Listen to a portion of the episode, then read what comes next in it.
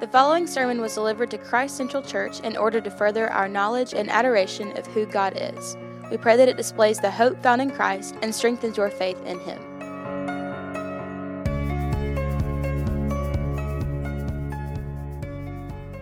So, like I said, this is week three of our Advent series.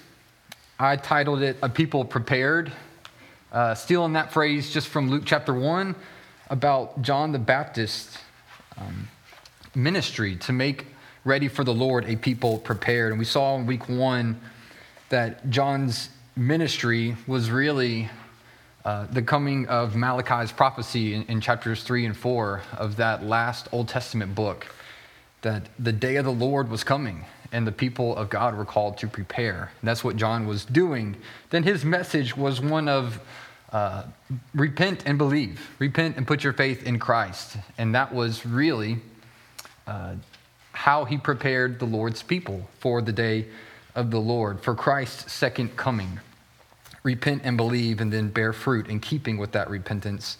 Last week, we heard not from John, but from Paul in 1 Thessalonians, focused in on chapter 5, although we saw his teaching about the day of the Lord all over that letter. That a people prepared according to Paul in this letter are people who are not sleepwalking through life, they're not staggering around in drunkenness, giving themselves completely over to their fleshly desires. The people who are prepared are those who are awake, alert, aware, and sober, walking with the Lord now, even now, as they await his return. And this week, we'll hear from another voice in our canon of Scripture, uh, the Apostle Peter be in the book of Second Peter, mainly chapter 3. And what we're going to see, I'll just tell you right at the, at the outset, that a people prepared, according to Peter, are a patient people. A patient people waiting on the Lord. Why does Peter talk about um, the people of God in this way? Well, life in general is full of waiting. Isn't that true? I don't have to take much time to convince you of this because we all have experience with waiting for something. Um, whether it's the next season of your favorite show to release, uh, it's waiting in line at a theme park, whether you're in an engagement period and you're waiting for your wedding day, whether you're constructing your new house or hoping to buy a new one, um, whether you're waiting for your results from your COVID tests or you're just waiting for 2020 to finally end. Amen. Uh, this week specifically, it brings back memories of, of my childhood and, and what waiting felt like for Christmas Day. Uh, usually, it wasn't a, a ton of waiting. I was a fairly sneaky child and would typically go in my mom's closet and find the, the, the gifts before they were wrapped, or even if they were wrapped, I would very subtly tear open a, a small corner and and all the moms in this room are like, Do you think my kids are doing that? They are. Um, just, just not able to sleep, just anxiously anticipating what Christmas morning would be like. It's crazy to think also, with life so full of waiting, how often the things that we wait for are over like that, right? If you're, if you're at that theme park, you wait in line for a roller coaster and it's probably 60 seconds long. You wait for your show to release and you binge watch it in two days. Uh, you wait for your wedding day and the ceremony's over in about 20 minutes at most. Christmas morning, I, I, you got all these presents under, under the tree, and then five minutes later, it's just a pile of open wrapping paper or just shredded everywhere. And, uh, and if you, I pray that you don't hear this, but often we hear from our kids do we have any more presents? Like, no, I, I mean, there was like 20 of them under there. And then what do we do the next day as, as a kid, after, the day after Christmas? We wake up and we think 364 more days. Amen.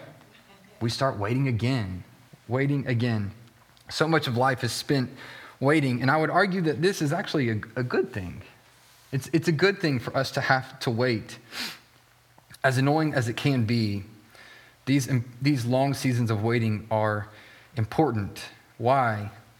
Because it's, it's within these seasons of waiting that we are actually preparing, preparing to properly receive whatever it is we're waiting for. Just to take a couple of examples of, of what um, we've been talking about to show the importance of waiting. Uh, people get married in Las Vegas quite often, and uh, most of the time this happens on a whim, right?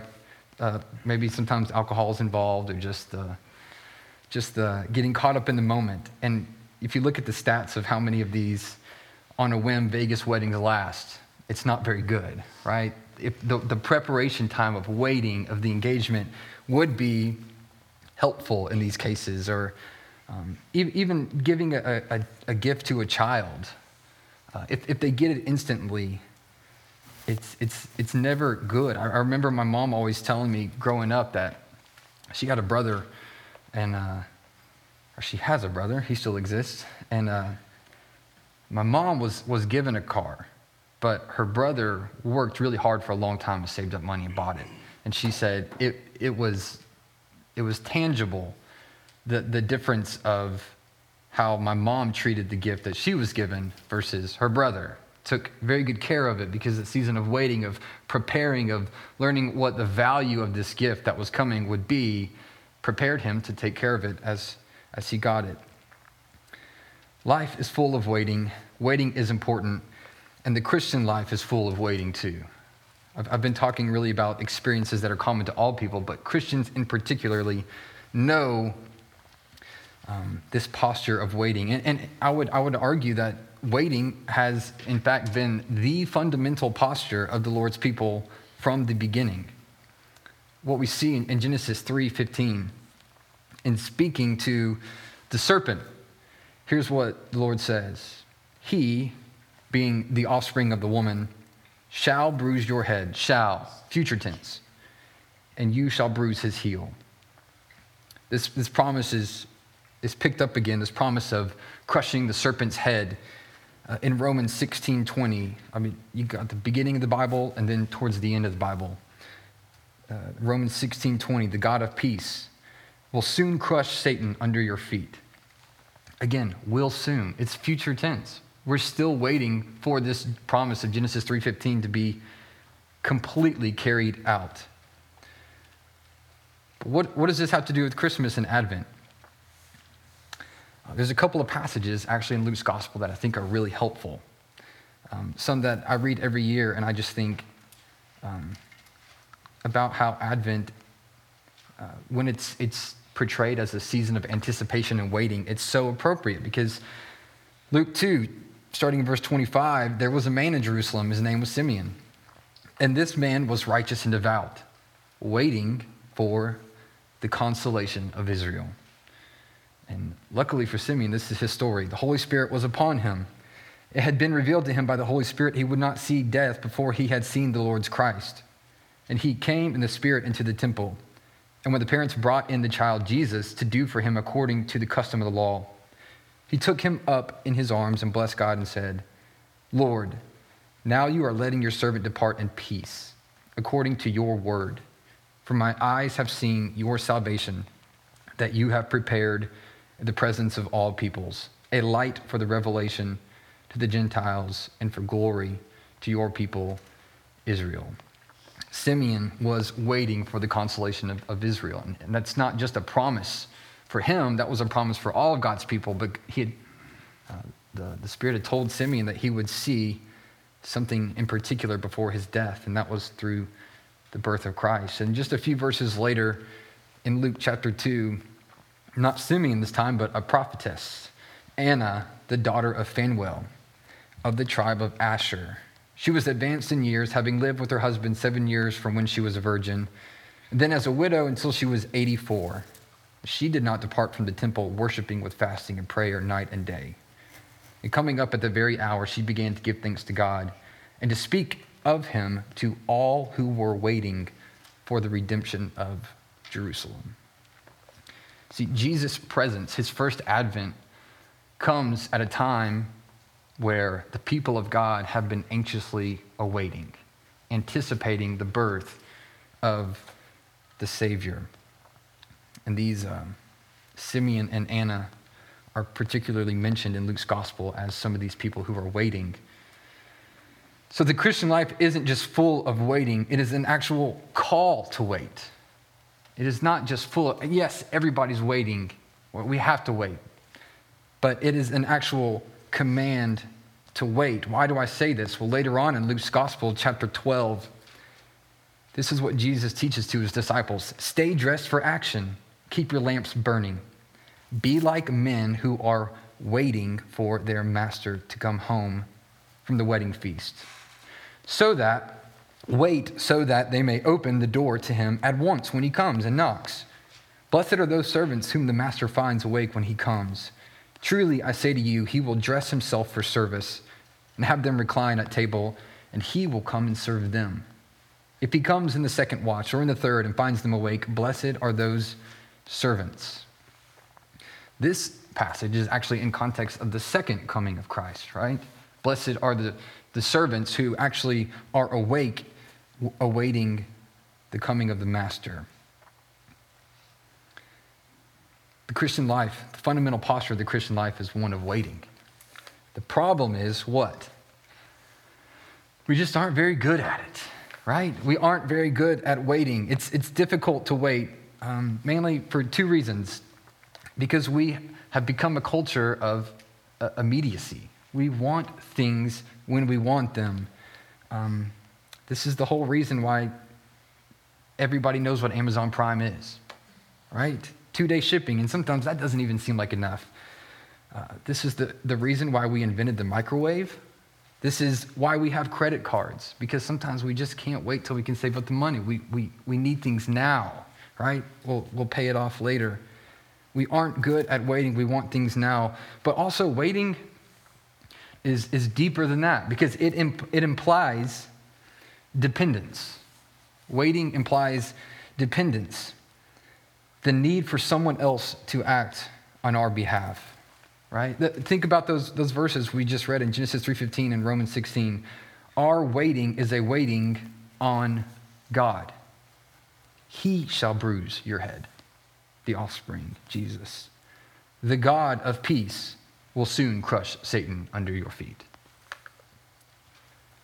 god is the one bringing about, about the things that the christian is waiting on our future is not in our own hands. We don't actually have control of our own schedules, and that's a good thing because if you've seen the movie Click with Adam Sandler, we don't actually use our time very well. Waiting is the realization that we are on God's time. We are dependent. Bonhoeffer wrote about this. Bonhoeffer loved the Advent season, and he wrote about it many times. And I try to read just about all his Advent sermons um, every Christmas. But he, he writes this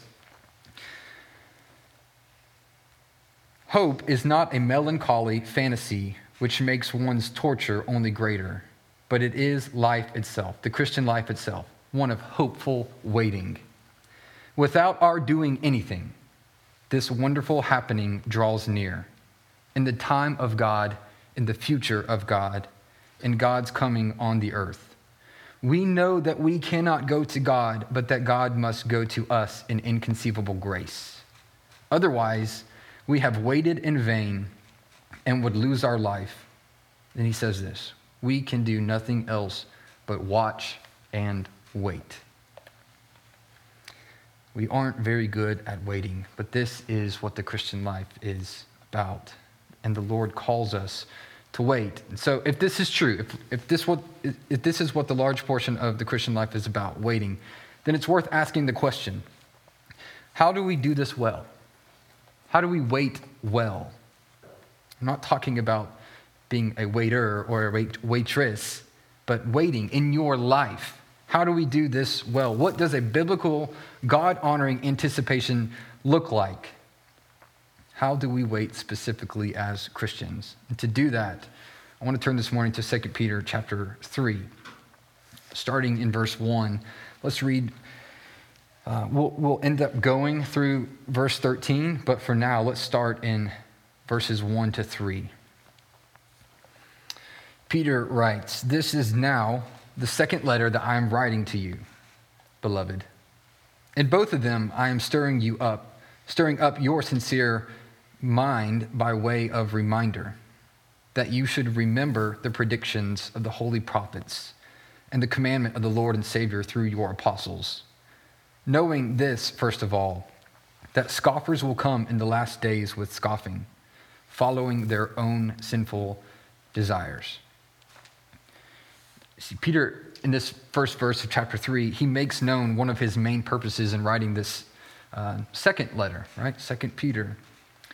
Um, and just as he says in chapter 1, verse 13, that he's stirring up your sincere mind, he says here that he is doing the same thing. How? By doing what? By reminding them.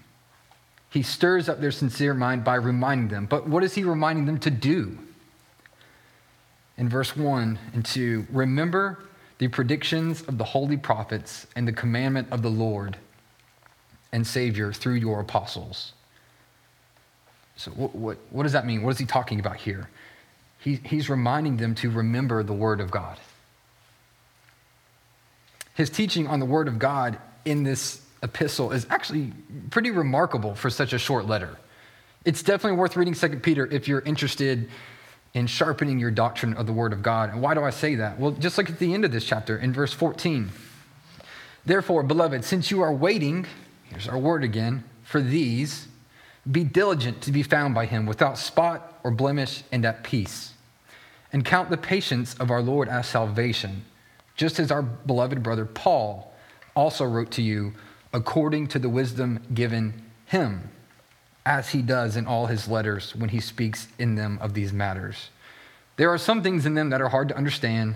Appreciate that, Peter. Which the ignorant and unstable twist to their own destruction, as they do the other scriptures.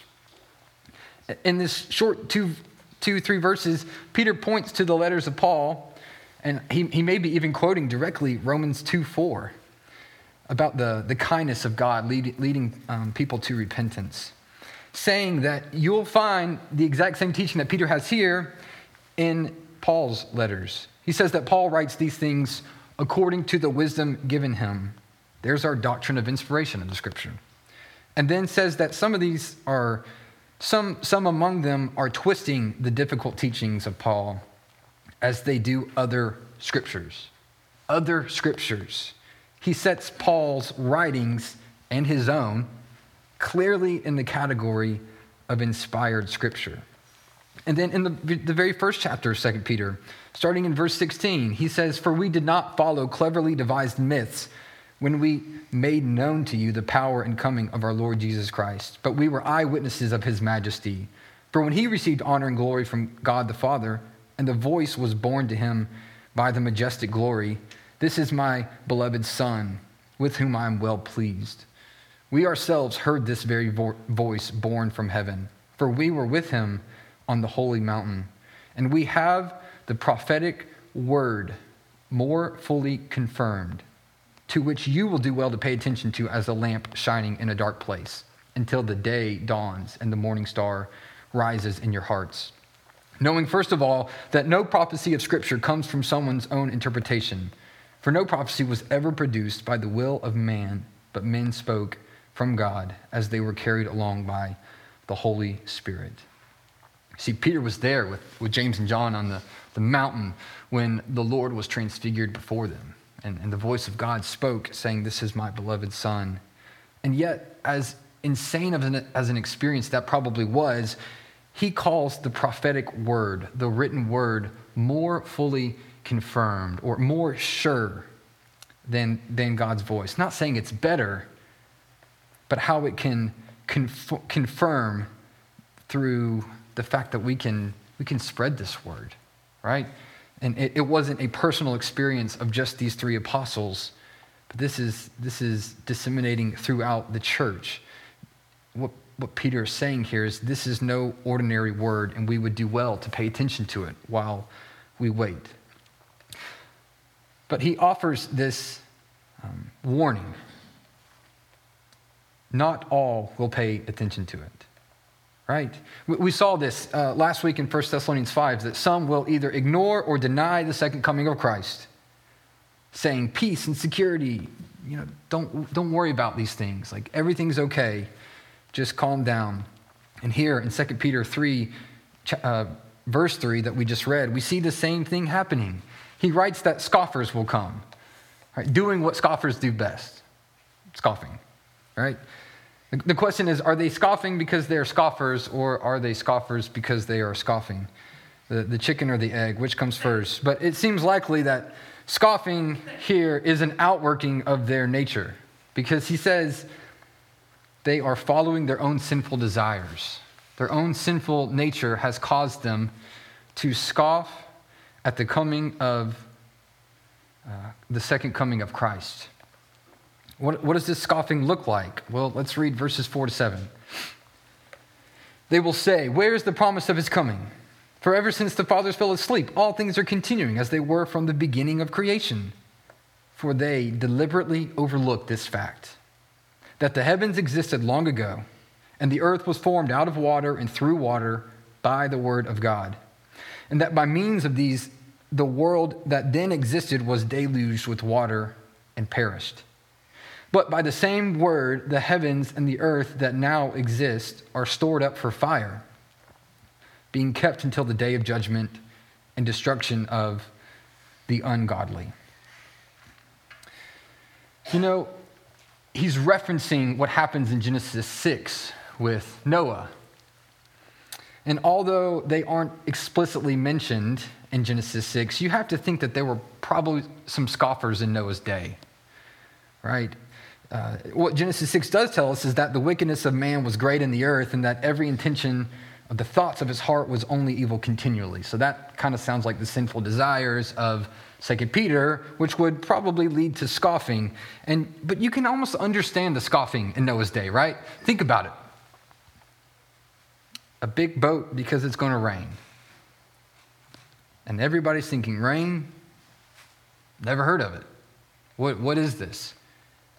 Uh, that's just Noah. He's crazy. Again, we don't have people actually saying this in Scripture, but you can imagine.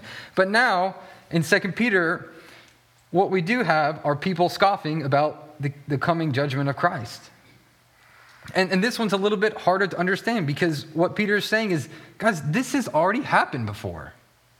It, it has already happened. The world has already been judged and cleansed with water once before. Why would you say that God cannot do it again?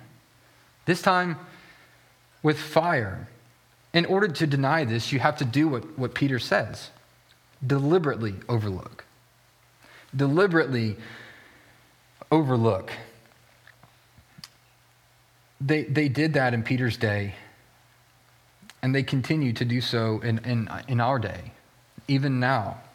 And, and I don't want to blow past the fact that we actually might have some instances of internal scoffing here this morning.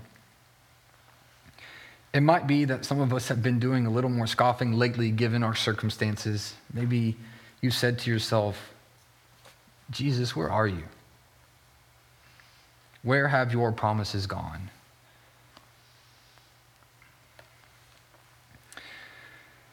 We read this morning in our scripture reading um, the, the psalmist and um, the prophets often saying, How long?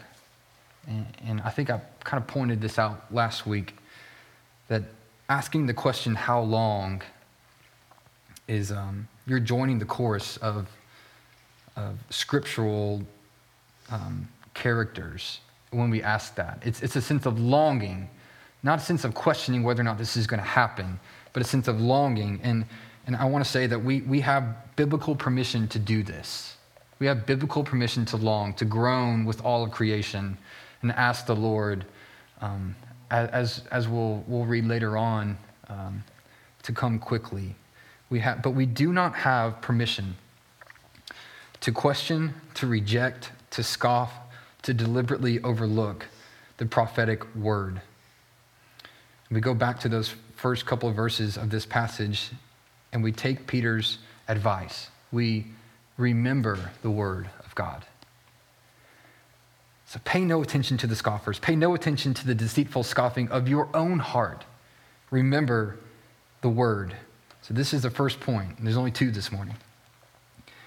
We wait well if that's our question, how do we wait well? We wait well by remembering the word of God. Specifically, Peter says, remember what the word has done in the past. He talks about the word forming creation, and then the word deluging the creation and judgment.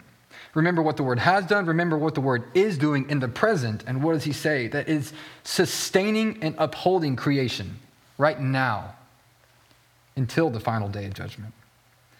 And remember what the word will do in the future. And what he says in verse 7 the destruction of the ungodly and the refining fire, bringing about the new heavens and a new earth.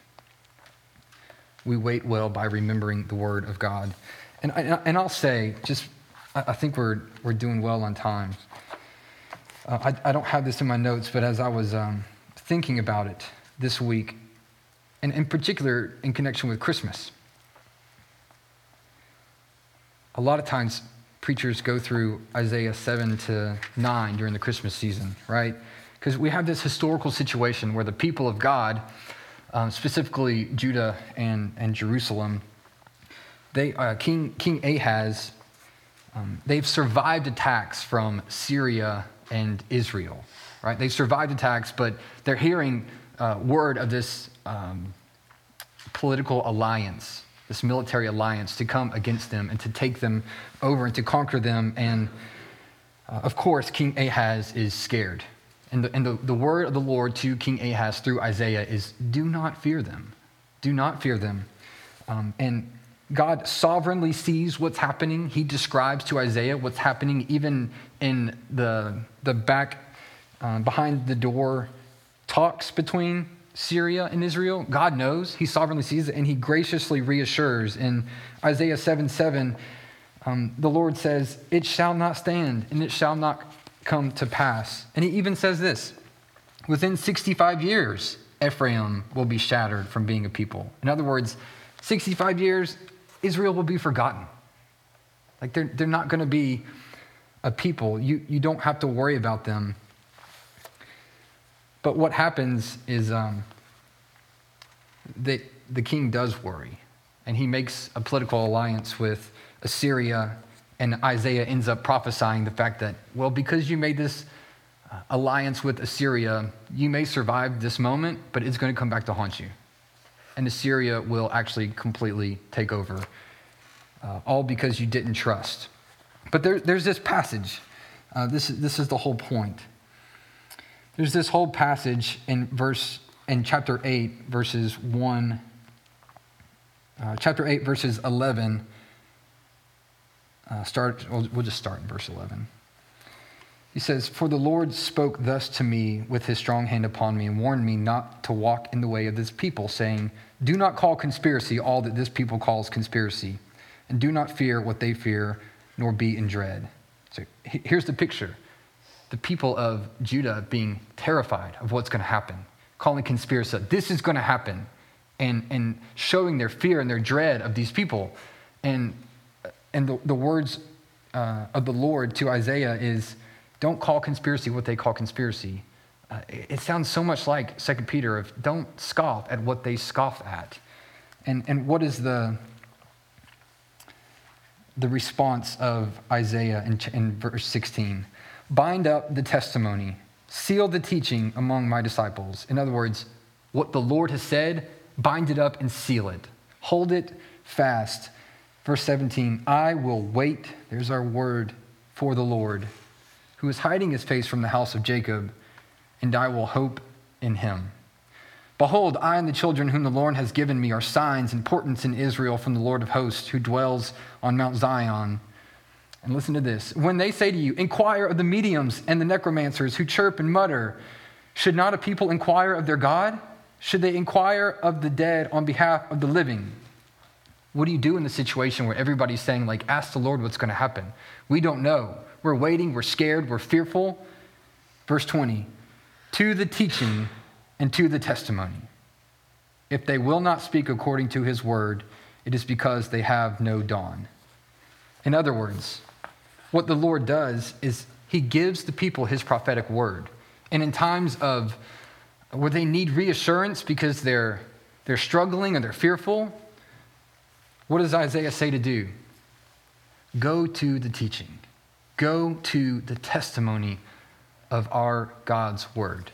There you will find reassurance as you wait, as he said in, in Isaiah 8 I will wait upon the Lord. As you wait, turn to the word of God. But this second point and, and final point comes from the remaining verses in our passage, going back to 2 Peter 3, verse 8, verses 8 and 9.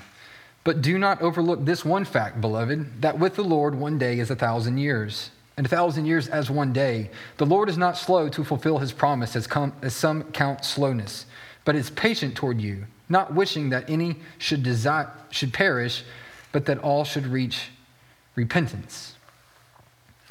I love how Peter takes his own advice from above to remember the word, because he wants to reassure his readers that the Lord is not late in his arrival.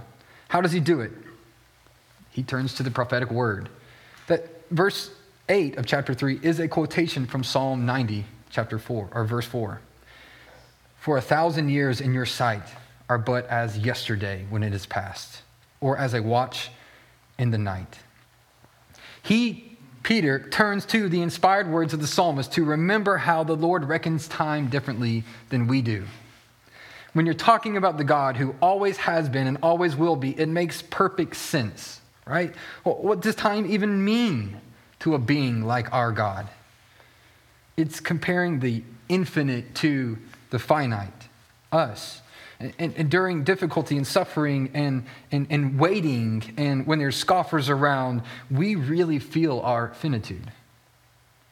It's like during the holidays, how one day at your in law's house can feel like a thousand years.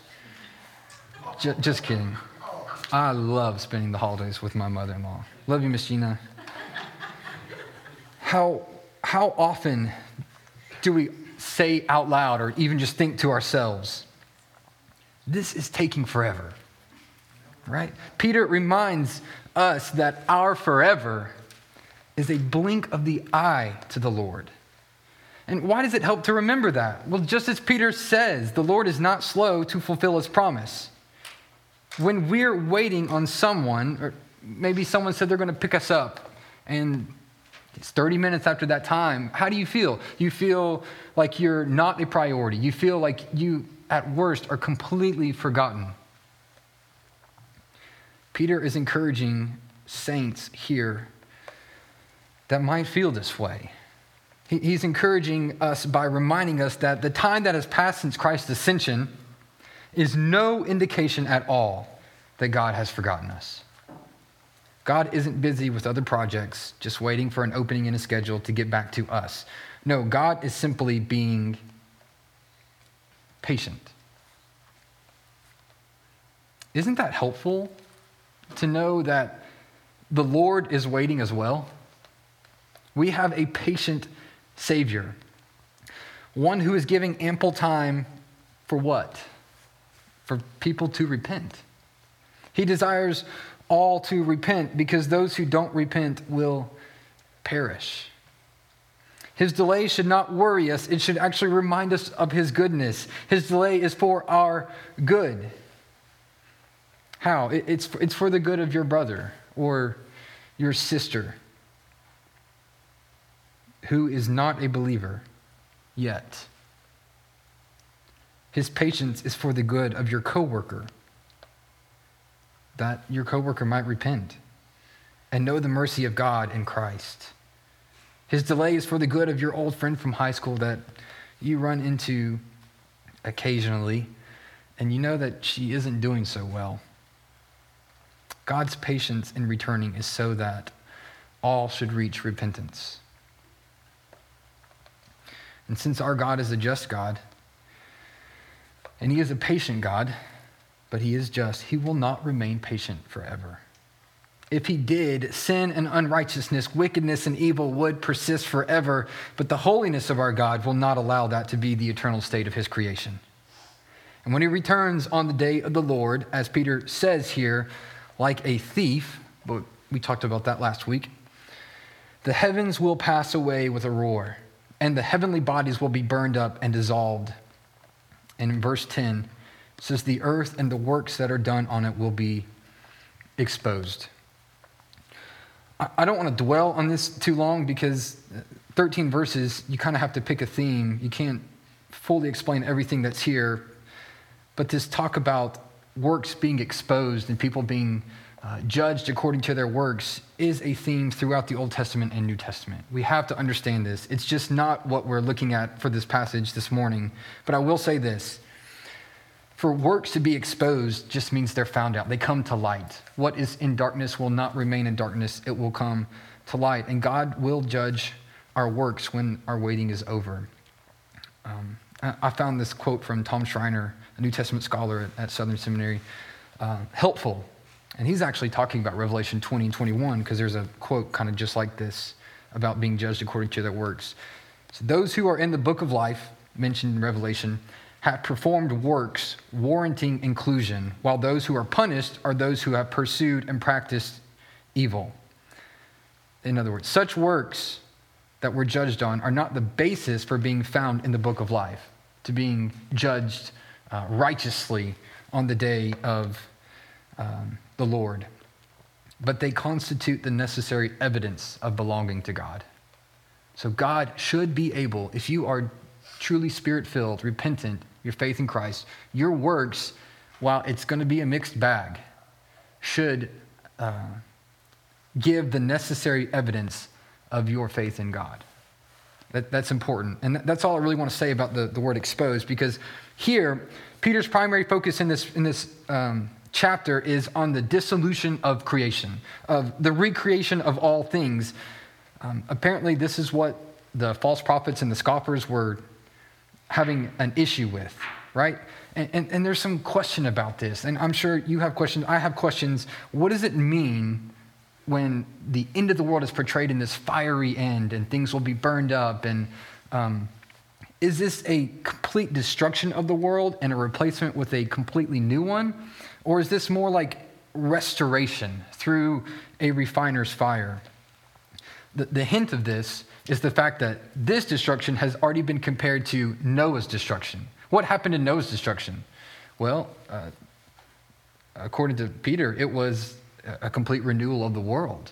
But the world didn't, it wasn't a new world, right? It was, it was cleansed, it was washed, and the earth remained the same, but righteousness was restored, right? And in this same way, I, I think what Peter is saying is there's going to be, just as you are made a new creation, but you still know your past, you still you know, are the same height. Like the, the physicality of your existence really didn't change, but you are a, a new creation, according to 2 Corinthians 5. This world will be a new creation. And some of things may look very, very similar.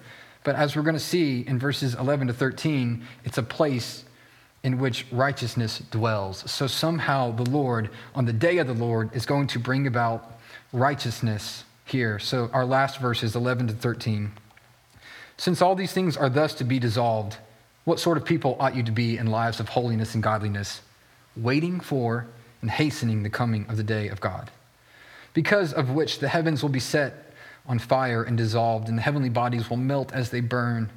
But according to his promise, we are waiting for new heavens and a new earth in which righteousness dwells. So, this is his last question. If all this is true, if the Lord is going to return for a final judgment, despite what the scoffers say, if all of creation will be totally remade, if all that is here today will be dissolved, what sort of people ought you to be? It's such a great question. And, here, here's where I think we often go wrong in thinking about what waiting on the Lord means. If you remember this picture in Acts chapter 1, we won't read it. I'll just, I'll just um, re- recount it for you. Uh, Jesus has, has risen, and he's spending his 40 days on earth with the disciples and appearing to people and, teaching again. And on the last of his 40 days of his on earth post resurrection ministry, he says to his apostles, You know, uh, you'll receive power when the Holy Spirit has come upon you. You'll be my witnesses to the end of the earth. And then he's taken up to heaven. And what, what did the disciples do? They just stand there looking into heaven. Right? And these two angels appear and, and they say, uh, Men of Galilee, why do you stand looking into heaven? Like, what are, you, what are you doing? This Jesus who was taken up from you into heaven will come in the same way as you saw him go into heaven. Here, we find out that waiting for the Lord and his return is not a stagnant anticipation. It is not a staring into the sky. Waiting doesn't mean doing nothing. And this is what Peter says in verse 11 of chapter 3. We are to be living our lives in holiness and godliness.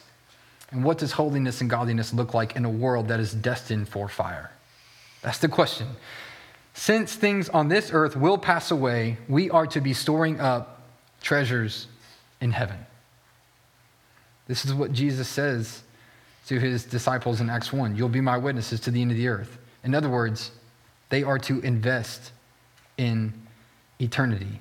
So, in our passage this morning, Peter doesn't say that the Lord is patient so that all should reach retirement. He doesn't say the Lord is patient, wishing that all should reach marriage and four kids. He doesn't say that all should reach 50,000 followers or subscribers. He says the Lord is patient to return, that all should reach repentance. So, if that's why the Lord is patient to return, what sort of life should we be living? Evangelistic ones. Calling, calling people to repentance and faith in the gospel. That's it.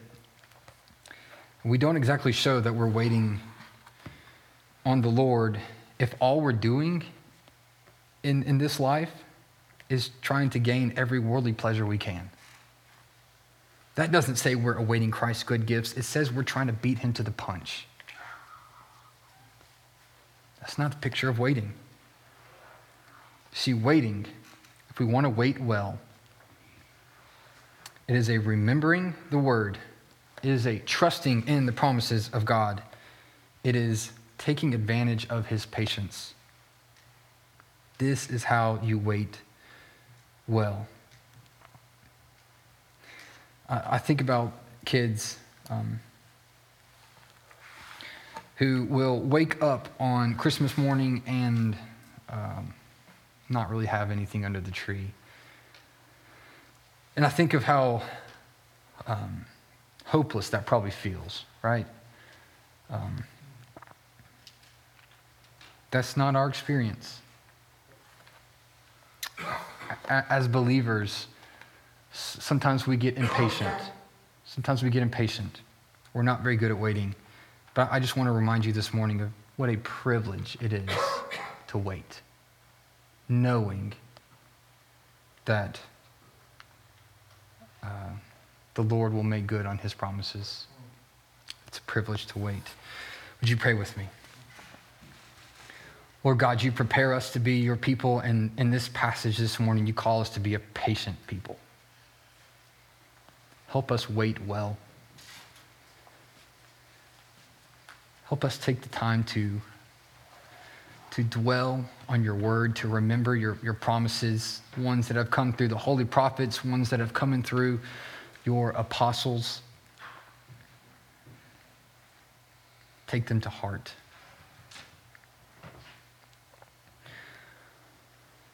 Lord God, we believe that the day of the Lord is quickly approaching.